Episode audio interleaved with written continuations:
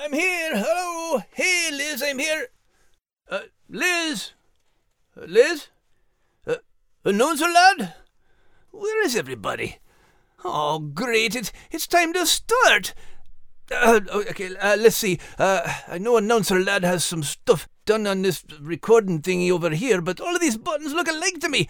And me with me big paws. Uh, they be good for digging, but not for pushing buttons then. Uh, okay, maker. I need you to show me which buttons need pushing then. Aye, uh, well, okay, here goes. This be where a scene from the chapter needs to be playing for a wee bit, but I, I don't have that scene. Oh, Maker, what's the next button? Push the one to the right? Okay. Uh. Welcome to the Epic Order of the Seven, the podcast, with your hosts, Max and Liz. This podcast is brought to you by Playful World Ministries. Max, Liz, and all the characters and adventures of the Epic Order of the Seven were created by and written by Jenny L. Cote. And keep in mind, you can download your very own copy of the audiobook, The Ark, the Reed, and the Fire Cloud by visiting www.audible.com or check out Jenny's website, epicorderoftheseven.com, where you'll find the entire collection of the Epic Order of the Seven books, including her latest book, The Declaration, the Sword, and the Spy. Go to epicorderoftheseven.com. Oh, that's me cue. On today's episode, uh, we'll hear chapter 44 from the Ark, the Reed, and the Fire Cloud. Uh, plus, Miss Jenny will open the mailbag and read one of your letters. And. I'm sorry, Max. I am sorry I'm late. Have I missed anything? I already started stuff. Where you been, Kitty? I was preening. I had to wash my paws, and then I saw my nails, and ugh. So I had to do them, and of course I have twenty of them. Ah, cats always be wasting time cleaning on themselves. You don't see us doggies primping and preening all day long, do ya? No, and uh, it shows. Besides, where is Monsieur Denis?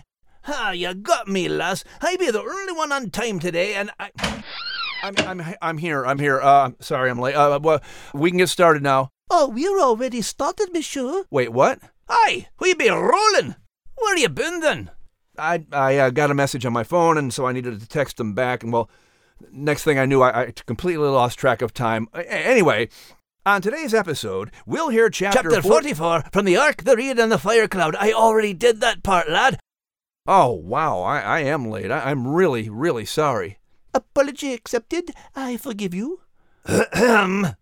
uh, besides, monsieur, I, I too was late, uh, so pardon, mes amis. That's all right, lass. Uh, yeah, you're you're forgiven too. But you know, this chapter reminds me.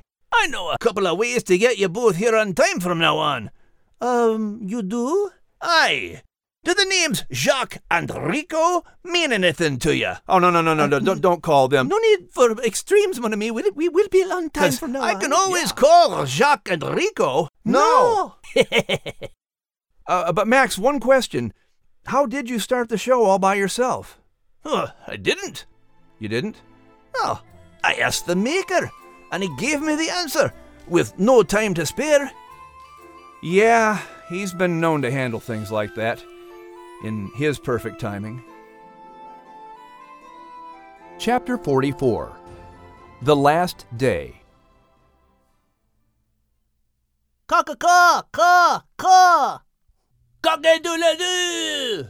Caw-caw-caw-caw-caw! Cock-a-doodle-doo! Caw-caw-caw-caw-caw! Cock-a-doodle-doo! Caw-caw-caw-caw-caw! Caw-caw-caw-caw-caw! Caw-caw-caw-caw-caw! Screamed Rico, the Mexican raven, at the top of his lungs. Cock-a-doodle-doo! Cock-a-doodle-doo! Cock-a-doodle-doo! Answered Jacques at the top of his lungs, his throat feathers spread out and vibrating. Stop this right now! Chimed in Henriette. C'est ridicule. I will not have it. But I am the one who is supposed to wake everyone up, no? And here comes this, this garbage eater trying to outdo me. Complained Jacques. His rooster pride was threatened, and he was not about to back down. He had been competing with the loud Mexican bird every morning since they got to the Ark.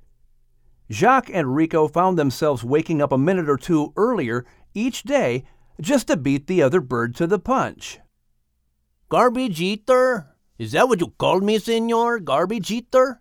See, I may not have as picky taste as you, you French, but I am proud to be a Chihuahuan raven, and I am the first to wake all the creatures in Mexico. So why don't you give up and let me wake the ark like I'm sure I am meant to do? squawked Rico back at Jacques. Tempers were flaring, feathers were flying, and it wasn't pretty. Enough! The French hen is right. I will not listen to this, and I know the rest of the ark agrees with us, chimed in Rico's wife Maria. Her deep black feathers were just as ruffled as Henriette's. The hen and the raven stood in the corridor, wings on hips, glaring at their husbands. Well, I will not give up my post. Hm, said Jacques, putting his nose in the air. Neither will I, answered Rico, crossing his wings and looking the other way. Ay, ay, ay, men. No entiendo, said Maria to Henriette. Mais oui, these men are being ridiculous. Why they each insist on being the one to wake the entire ark, I will never understand, replied Henriette, enjoying the complaining company of another female feathered friend. See, see, gracias for seeing things like these. I'm glad we agree, replied Maria, also warming up to Henriette. Why don't we leave these two local birds and get some breakfast? Por favor, come to my stall, amiga. Oui, I would love to, said Henriette as she waddled down the corridor next to Maria, who hopped along next to her. Jacques and Rico looked at each other, feeling mutual disgust as rivals. Each bird thought the ark was his territory, and this arrangement was going to be difficult. But for now, this morning had begun. The war would continue the next morning. Adios, Frenchy. Until tomorrow, Rico squawked, flapping his wings. Hm, I will be ready and crowing ahead of you, Monsieur Garbage Eater, replied Jacques. Both stopped suddenly when a massive shadow passed over them. It was Don Pedro the bull. I suggest you amigos learn to sleep in on this cruise. Otherwise, you might find yourselves running with the bull. Don Pedro said with a wicked grin on his face. Rico and Jacques looked at each other and gulped. They dropped their heads and slowly hopped down from the railing. The war would have to stop. For now. Upendo heard the crowing down the corridor, but was up anyway, early as usual. He loved his surroundings here on the Ark. He and Chipo had been given a 28 foot tall stall so their long necks could fit. Upendo was afraid of the tall Ark when they arrived, but Ham had gently guided him up the steep ramp, speaking words of assurance to the scared giraffe. Once they got into the stall, an incredible thing happened. A cluster of tall mimosa trees erupted from the floor, filling the top of the stall with a canopy of delicious leaves. Upendo was immediately at ease and began to pull off the leaves with his strong tongue, closing his eyes with delight at the delicious flavor. It was one of the best mimosa trees he had ever tasted. Perhaps it grew so tasty because of the moisture from the rainforest in the stalls next door. But the most amazing thing of all was that the leaves appeared to grow back. The more Upendo and Chipo ate, the more leaves there were. Yes, Upendo liked it here. And Jafaru, the lion, slept in his own stall, high up on a rock that had formed there, so he wasn't a concern to Upendo anymore. Life was good. Upendo felt safe and secure aboard the Ark. Upendo reached high into the tree branches and pulled away a big cluster of leaves. As he pulled the branch away, there in front of him was a huge pair of green eyes, and below them, a big mouth of teeth opening wide and screaming, Ah! It's out to get me!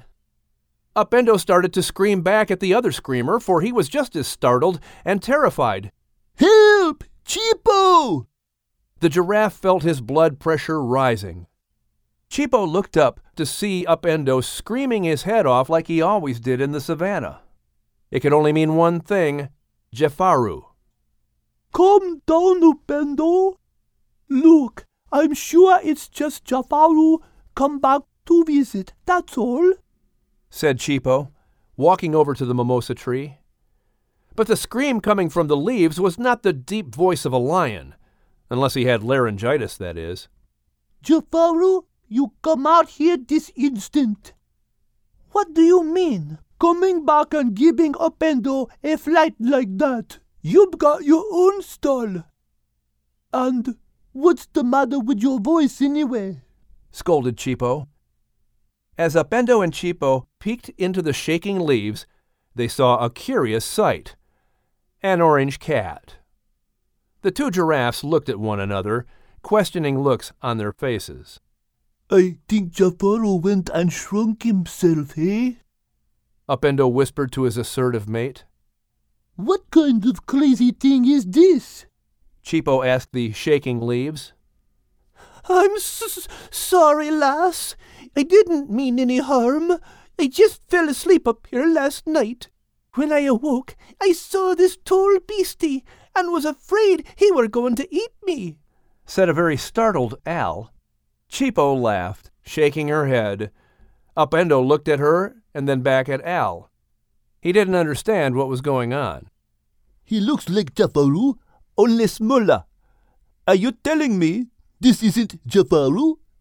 asked Upendo, still rattled from Al's surprising presence in the tree. no, Upendo, this is just a small cat. it's not Jaffaru. She chuckled. Who are you, okay? She said to Al. Al poked his head out of the leaves and jumped down a branch to be eye level with the giraffes. Me name's Al. I'm just a plain kitty from Ireland. I went looking for me mate last night and ate so many bananas next door that I were full to bursting. I got so sleepy I just crashed in the first tree I found.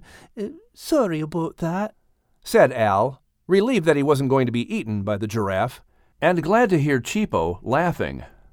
Well, no harm done, Al. I'm Chipo, and this is Upendo. You see, our lion friend, Jaffaru, used to sleep in the trees and scare Upendo in the mornings. So that's who we thought you were. The three shared a laugh. Al was flattered that the giraffes had thought him to be the king of the beasts. He sat a little taller, remembering that he was, indeed, a noble, famous warrior. There you are, Albert, said Liz as she jumped up on the railing of the giraffe stall, slowly waving her tail up and down. Liz, me love, I came looking for you yesterday and got lost in the rainforest.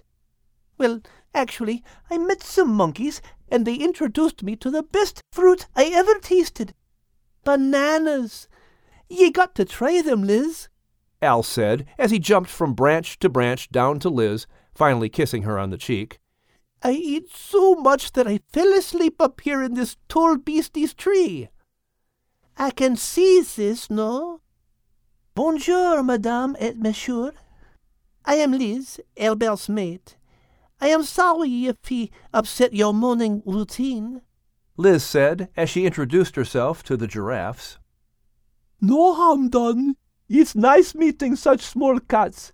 I never knew cats came in any size but extra large, said Chipo, bowing her head low to greet Liz.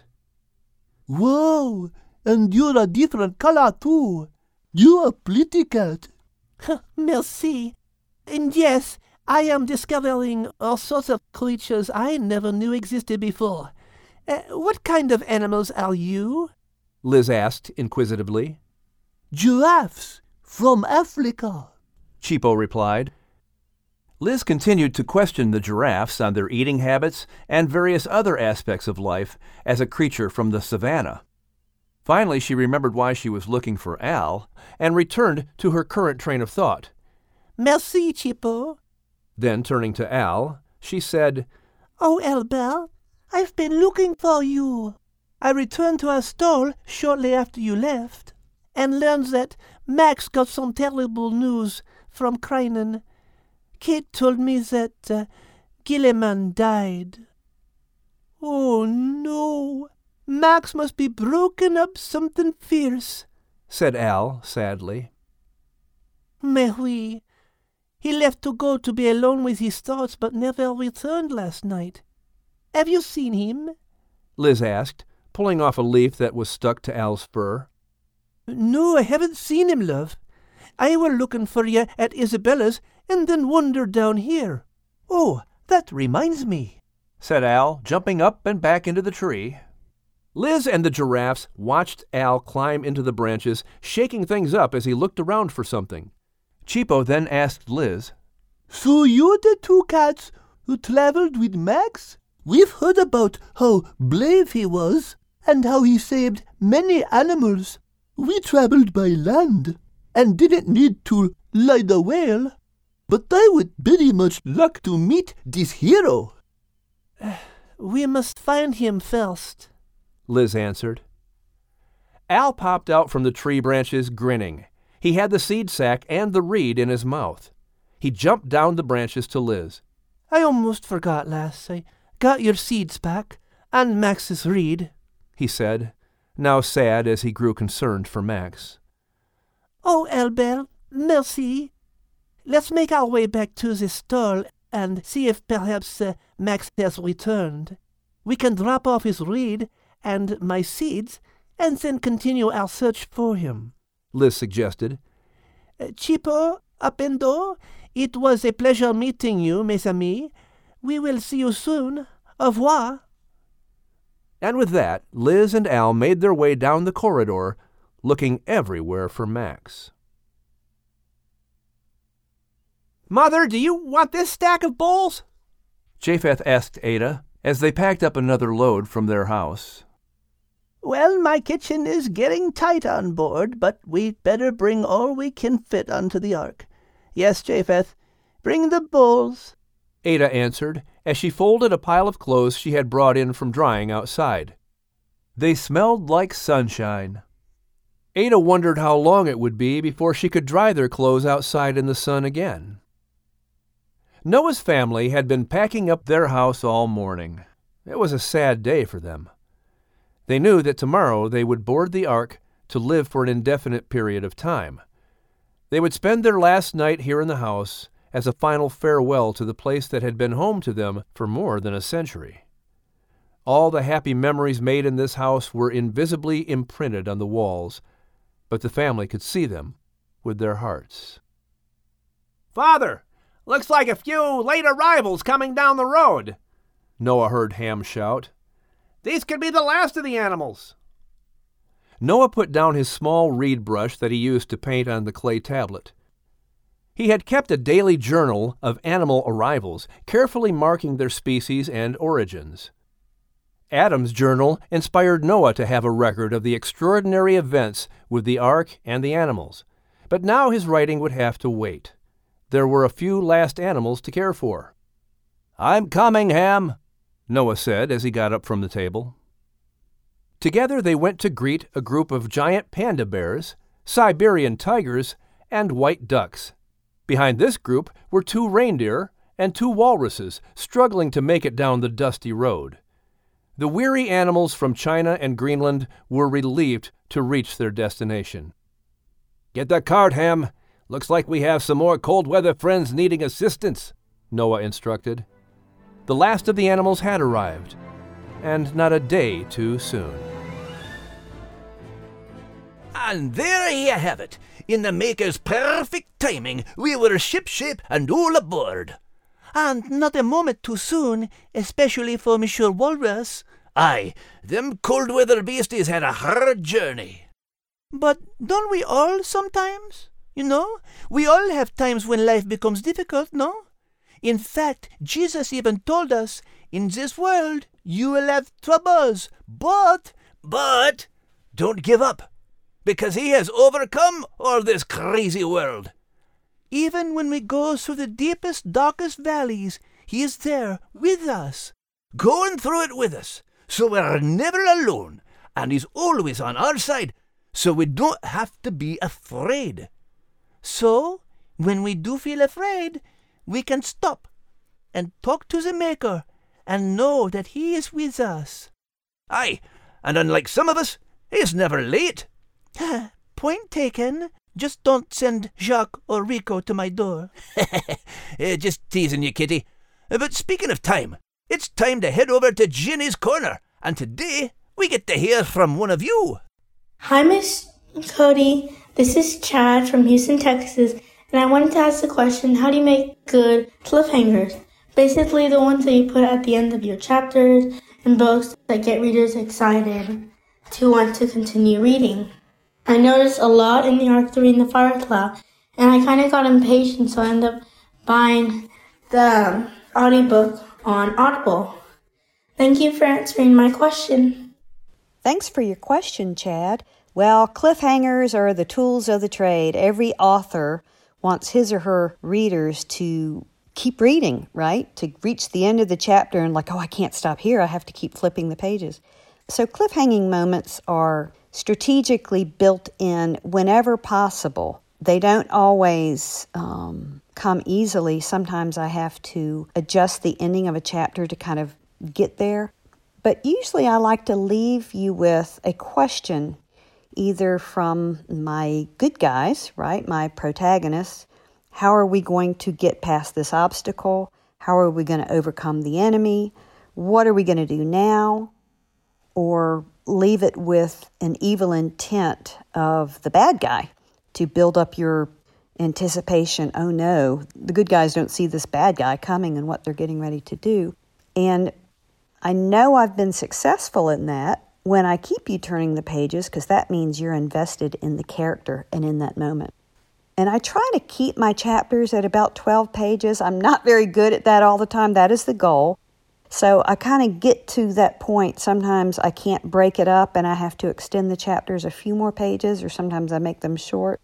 But ending with a good punchline is real important. And I do the same with the end of the books, too. I like to try to keep you looking forward to what's going to happen in the next book. And sometimes I can be really hateful with the last line of a sentence. Um, but again, my goal is to get you excited about the, the next book. Chad, you had also left me a message about kind of the cliffhanging thing with setting up a prologue at the beginning of a book and how I kind of pull the reader in. One of the things I like to do is to start ahead in the story and give you a scene and then backtrack in time to where you're going to start earlier and you're going to be building up to that scene. So that kind of pulls you into the story with me to start trying to connect the dots and uh, pull the thread through the story. And you're like, oh, I see how we're going to get to that point. And that is a, um, it's a little thing that I do to, again, keep you engaged and to make you think about how the story is going to play out. So, Chad, thank you so much. You're such an epic fan. And keep reading and listening, and I'll keep trying to leave you hanging. Ah, merci, Miss Jenny, and also to you, Chad. Aye, lad, that were a great question. And did you notice he knew what to do when he just couldn't wait any longer to find out how it ended? Right, Max. He went to. Well, perhaps I'll tell you in just a moment. Perhaps, perhaps you will tell us? But perhaps he wouldn't. Would there truly be an announcement at the end of the podcast? Or is Monsieur Announcer just toying with us?